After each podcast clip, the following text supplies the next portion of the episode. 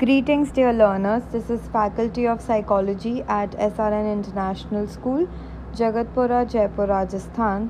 In this podcast, we are going to discuss Chapter 2 of Psychology, that is Self and Personality of Class 12th. Particularly, we are going to talk about the post Freudian approaches, and all of this is based on the NCERT book.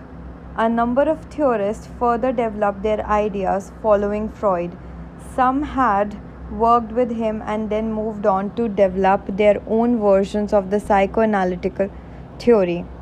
These theorists have been called neo analytic or post Freudian in order to differentiate their work from Freud's.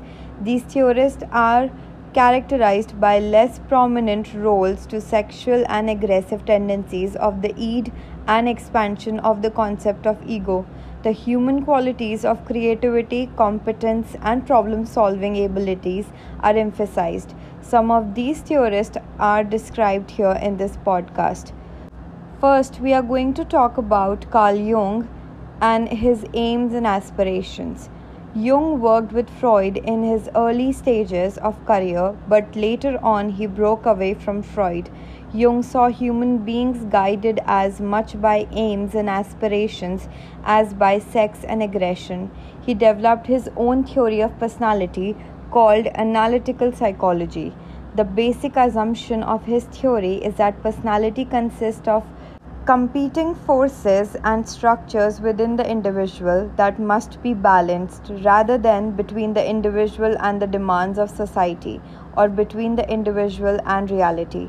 Jung claimed that there was a collective unconscious consisting of archetypes or primordial images.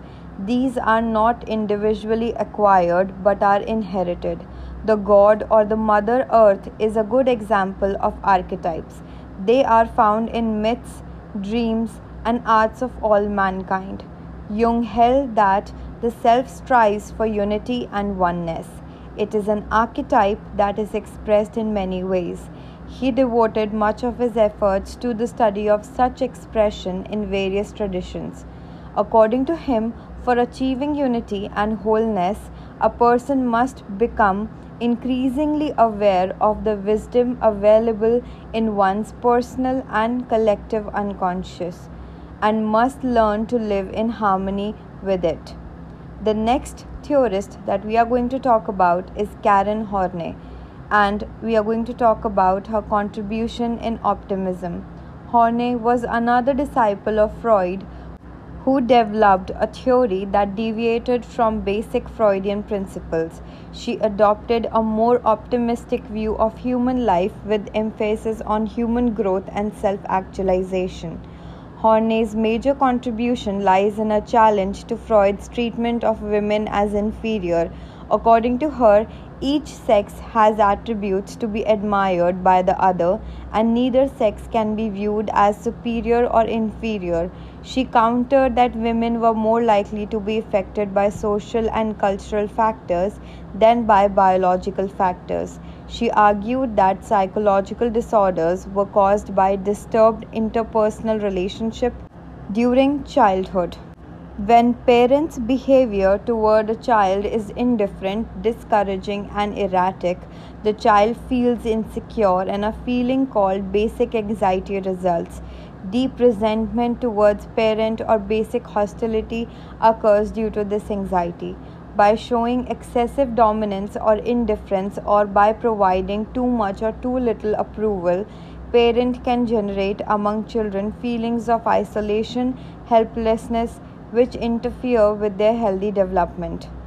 The next theorist that we are going to talk about is alfred adler and his lifestyle and social interest Adler's theory is known as individual psychology. His basic assumption is that human behavior is purposeful and goal directed. Each one of us has the capacity to choose and create. Our personal goals are the sources of our motivation.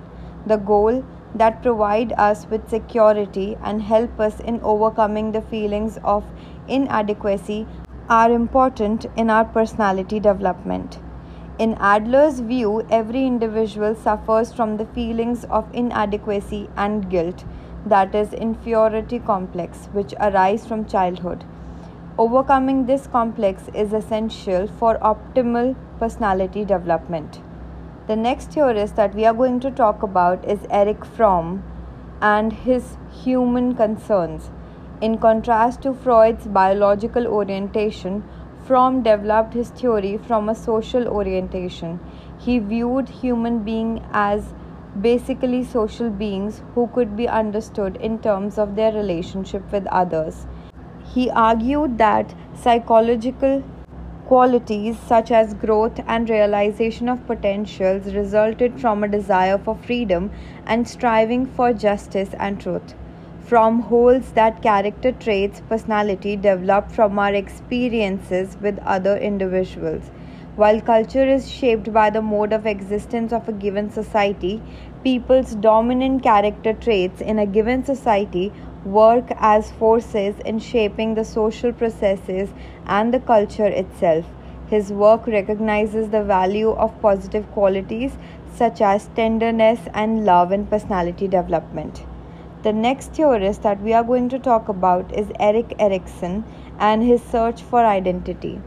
Erikson's theory lays stress on rational, conscious ego processes in personality development. In his theory, development is viewed as a lifelong process, and ego identity is granted a central place in this process. His concept of identity crisis of adolescent age has drawn considerable attention. Erikson argues that young people must generate for themselves a central perspective and a direction that can give them a meaningful sense of unity and purpose. Psychodynamic theories face strong criticism from many quarters. The major criticisms are as follows.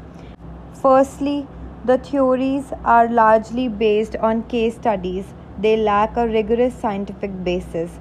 Secondly, they use small and atypical individuals as samples for advancing generalization. Thirdly, the concepts are not properly defined and it is difficult to submit them to scientific testing. Fourthly, Freud has used males as the prototype of all human personality development. He overlooked female experiences and perspectives. I hope that you've understood everything that I've explained here today.